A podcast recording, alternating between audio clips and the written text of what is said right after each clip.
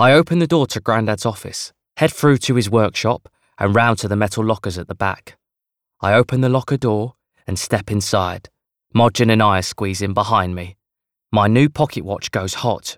There's a flash of blue light, and we end up on the floor of the waiting room. With a nudge from my watch, the glass door with IDLPO written on it opens up, and we all troop inside the office. Shugley leaps onto Modge's head with a loud chirp, and Inaaya slides the back doors open to reveal the sparkly blue net full of lost property from dimensions all over the multiverse. Time to get to work.